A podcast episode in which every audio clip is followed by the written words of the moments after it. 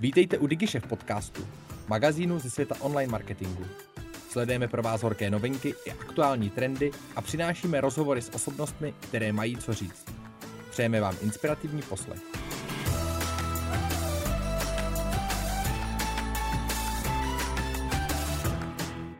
Ahoj marketáci, brandáci a všichni fanoušci marketingu jako celku. Vítám vás u nového dílu novinek ze světa marketingu. A první novinkou tak začneme podcastem od Work. V rámci tohohle z toho podcastu tak si Work pozval C S O ze Zenit, sama Diase. V tomhle tom podcastu tak vlastně navazovali na téma reach, který v současnosti rezonuje ve spojenosti s attention neboli pozorností, kdy se hodně řeší právě metrika attentive reach. A oni na tuhle tu metriku tak navázali vlastně další vrstvu, a to, že bychom se neměli zaměřovat pouze na pozornost, ale právě i na kontextuální pozornost. Ten podcast není zas tak dlouhý, takže určitě doporučuji si to poslechnout. Je to další zajímavá vrstva v rámci tohoto z toho problému pozornosti a celkově navazujícího problému reache jako takového. Pak tady mám další dva články od Contagious, obojí Strategy Digest. První na téma nejefektivnějšího in-stream formátu reklamy, kdy Contagious tak tady vlastně e, zhrnuli studii, která se právě na tohle zaměřovala. Řešili tady právě, který nejefektivnější formát v rámci YouTube, e, konkrétně toho in-streamu, jestli se víc vyplatí tu reklamu dávat na začátek, případně uprostřed a následně taky, jestli ji dávat přeskočitelnou nebo nepřeskočitelnou, a jaký to má dále vliv na značku. To, co jim tady vlastně vyšlo, tak je, že lidé vnímají tu reklamu lépe, pokud je na začátku, není tam taková rušivost. A další věc, která vlastně navazuje na to, co jsme řešili v první té novince, a to je pozornost, tak reklamy, které neměly tu možnost toho přeskočení, tak byly daleko efektivnější právě z hlediska té pozornosti, protože lidi, K, kteří měli možnost tu reklamu přeskočit, tak se většinu času zaměřovali pouze na to tlačítko přeskočit a nezaměřovali se na tu reklamu jako takovou, kdy ta nepřeskočitelná reklama tak měla i daleko větší možnost předat nějakou message a pocity, které právě vedly k tomu silnějšímu brandovému efektu. Druhý článek Strategy Digest taky na téma brand activism, a to vlastně jak by se mělo operovat s tímhle s tím brandovým aktivismem, jestli se vyplatí něco podobného provozovat, jestli zastupovat jako značka právě e, nějaký aktivismus, případně na jaký téma. A tady z toho vypadlo, že právě ta značka by se měla zaměřovat třeba na témata, které jsou s ní spjatý a který i ten zákazník tak vnímá, že by mohli být navázaný na tu její činnost. Pokud jde o nějakou českou tvorbu, tak mě docela dost uh, zaujmul podcast Brand Hunters na téma osobní značka. Brand Hunters tady uh, zmiňuji skoro pokaždý, ale tentokrát teda na téma osobní značka a proč se nejedná jenom o nějaký témata na LinkedInu, o to, jak postujete na LinkedInu a tak dále, ale celkově tohleto téma poměrně doširoka rozebírají, říkají, uh, se kterýma lidma by třeba vůbec nespolupracovali, se kterýma by spolupracovali a jak na problém osobní značky, který řeší každý z nás, nahlížet. A když, když už jsme u toho LinkedInu, který byl spojený s tou osobní značkou, tak na LinkedInu jsem narazil na poměrně zajímavou studii, kterou sdílel Shotten. Ta studie se zaměřovala na téma existence Gen Z a na to, jestli se vůbec vyplatí v rámci marketingu tuto generaci oddělovat nebo na ní nějak specificky cílit, jestli vůbec něco takového existuje. Ten článek, nebo spíš ta studie, tak brala data z M M L T G I, což, což je poměrně velká databáze právě odpovědí na určité otázky. Dá se na základě této databáze segmentovat zákazníky a v rámci této databáze oni si vzali teda tu pomyslnou Gen Z a v rámci, v rámci této generace tak testovali, jestli názory, a ty názory byly opravdu strašně, strašně široký, brali názory na určité otázky, jako jestli správný chlap má vypít čtyři nebo, nebo pět piv a tak dále. Byly to opravdu otázky poměrně široký škály a v rámci těchto z těch otázek tak sledovali, jestli třeba určitá generace má podobný názory a můžeme ji tak vlastně oddělit od té zbylé skupiny.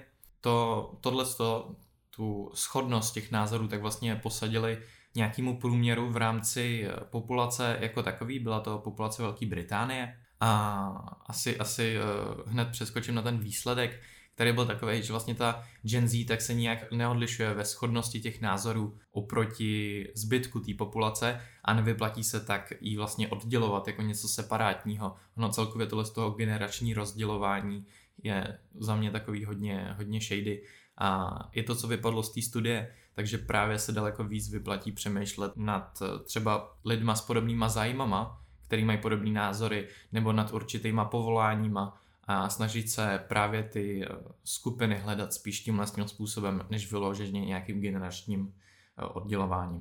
Další dva články, tak tady mám od mýho oblíbeného markeťáka, kterýho tady zmiňuji vlastně pořád, od Marka Ricna. A první článek tak je na téma smrti v rámci marketingu a to, že funkce brandiáka tak kolikrát nemusí být jenom nastartovat tu značku nejlepším způsobem, ale třeba kolikrát ani ji nenastartovat, anebo když už musí končit, tak ji ukončit tak, jak se to dělat má. Podle mě je tohle docela zajímavý téma a věc, na kterou docela narážíme, když třeba klient právě přijde s něčím novým, nějakým novým produktem a strategické rozhodnutí tak je třeba i na základě researche nebo na základě toho, co my si zjistíme říct, že tenhle ten produkt se nevyplatí spouštět, že se nevyplatí vůbec uvádět, ale kolikrát je to daleko těžší rozhodnutí, než na všechno kejvnout a nastartovat ten produkt, i když mu nevěříme. Druhý článek, který on tady má, tak je na téma efektivity brandové reklamy. Tahle otázka tak se řeší dost dlouho, narážíme na to pořád, jestli rozdělovat budgety, jestli spíš investovat do brandingu, případně do výkonu. A je to otázka hodně otevřená v The Long and the Short of It od Fielda a Bineta a on Ricen tak tady tuhle tu práci vlastně dost zmiňuje. A on ji vlastně obohacuje teďka o studii, kterou provedl zase System One, který má hodnocení jak na základě spikes, což jsou nějaký jednorázový výkyvy v rámci sales nebo v rámci tržeb a podle toho hodnotí, jak moc výkonová je ta reklama a následně mají star rating, což je rating pomocí teda hvězdiček, kde zhodnocují spíš právě ty brandové metriky. A co se týče tohohle porovnání, tak System One vlastně přišel s tím, že ty reklamy, které mají pět hvězdiček, které jsou vlastně brandově silný, tak můžou být silný vlastně i v krátkém období a může tam být i ten výkonnostní posun poměrně dost velký. Takže ta otázka, jestli nějak oddělovat budget na brandový a ostatní reklamy a neočekávat od těch brandových vlastně hned příliv těch tržeb, tak se tím vlastně, vlastně může vyřešit. Kdy můj názor je nějaký, že tím vlastně si na sebe možná brandáci, pokud to zmíní, trošku můžou ušít bič, tím, že ten klient může přijít a říct teda, dobrý, tak děláme brandovou reklamu, ale když to jde, tak můžeme od ní čekat i vlastně okamžitý přísuny nových tržeb a tak dále, což za mě ne vždycky, nebo spíš nemusí být ten případ a ta brandová reklama nebo to brandové sdělení, tak může mít spíš delší trvání, než se dostane k tomu zákazníkovi, než si ten zákazník najde nějaký vztah, případně než si ten zákazník vůbec nějak zařadí tu značku, která na ní komunikuje. Kdo sledujete třeba stránky Národní banky nebo ani, ani nemusíte, tak víte, že na nás dopadá recese a s tím je hodně spojeno nějaké utlumení marketingové aktivity, utlumení budgetů, nešťastně spíš těch brandových, ale myslím si, že s touhletou recesí to bude vypadat trošku jinak. Ale právě na tuto otázku, na to, co se může stát, když utlumíte vaše rozpočty, tak odpovídá Ehrenberg-Bass Institut. Ten článek je starší, ale řeší tady právě to, jaký dopad může mít právě pozastavení inzerce nebo pozastavení marketingových aktivit na tu značku, jak může v rámci let klesat nebo i v rámci měsíců klesat ten jejich i výkon, i ten přísun tržeb a i to, jak je třeba ten zákazník vnímá. A s tímhle s tím tak dost úzce souvisí. Není to úplně marketingová novinka, ale za mě určitě stojí za to si to přečíst. Je to odhad vývoje ekonomiky České republiky pro rok dva tisíce dvacet tři od Deloitte a v rámci tohohle, toho odhadu, tak tam máte odhady jak chování lidí, tak toho, jak se třeba budou pohybovat úrokové míry, jak se, jak se můžou pohybovat ceny nemovitostí a tak dále, kdy víme, že právě v závislosti na těch úrokových mírách od ČNB tak se odvíjí třeba právě ta cena těch nemovitostí a to, jak se bude pohybovat inflace v příštím roce, tak může odrážet i to šetření těch zákazníků. V jednoduchosti ten příští rok nebo alespoň první dva kvartály, tak by minimálně ten spending tím, že reálný důchod těch lidí se sníží v návaznosti na tu inflaci, i když nominálně může se zvyšovat, tak ten reálný důchod, teda to, kolik reálně máme peněz, v přepočtu na to, kolik věci stojí, nebo jaká byla inflace, tak bude nižší, tím pádem můžeme očekávat lehčí útlum, lehčí šetření právě těch zákazníků. Samozřejmě bude to záviset hodně na kategorii, ale připravit se na tohleto, alespoň v, v rámci toho, co nás čeká ten příští rok, tak určitě stojí za to neplánovat s obrovskýma budžetama hned, neplánovat na to, že třeba ty výnosy nebo ty tržby budou obrovský, ale připravit se spíš na to nejhorší.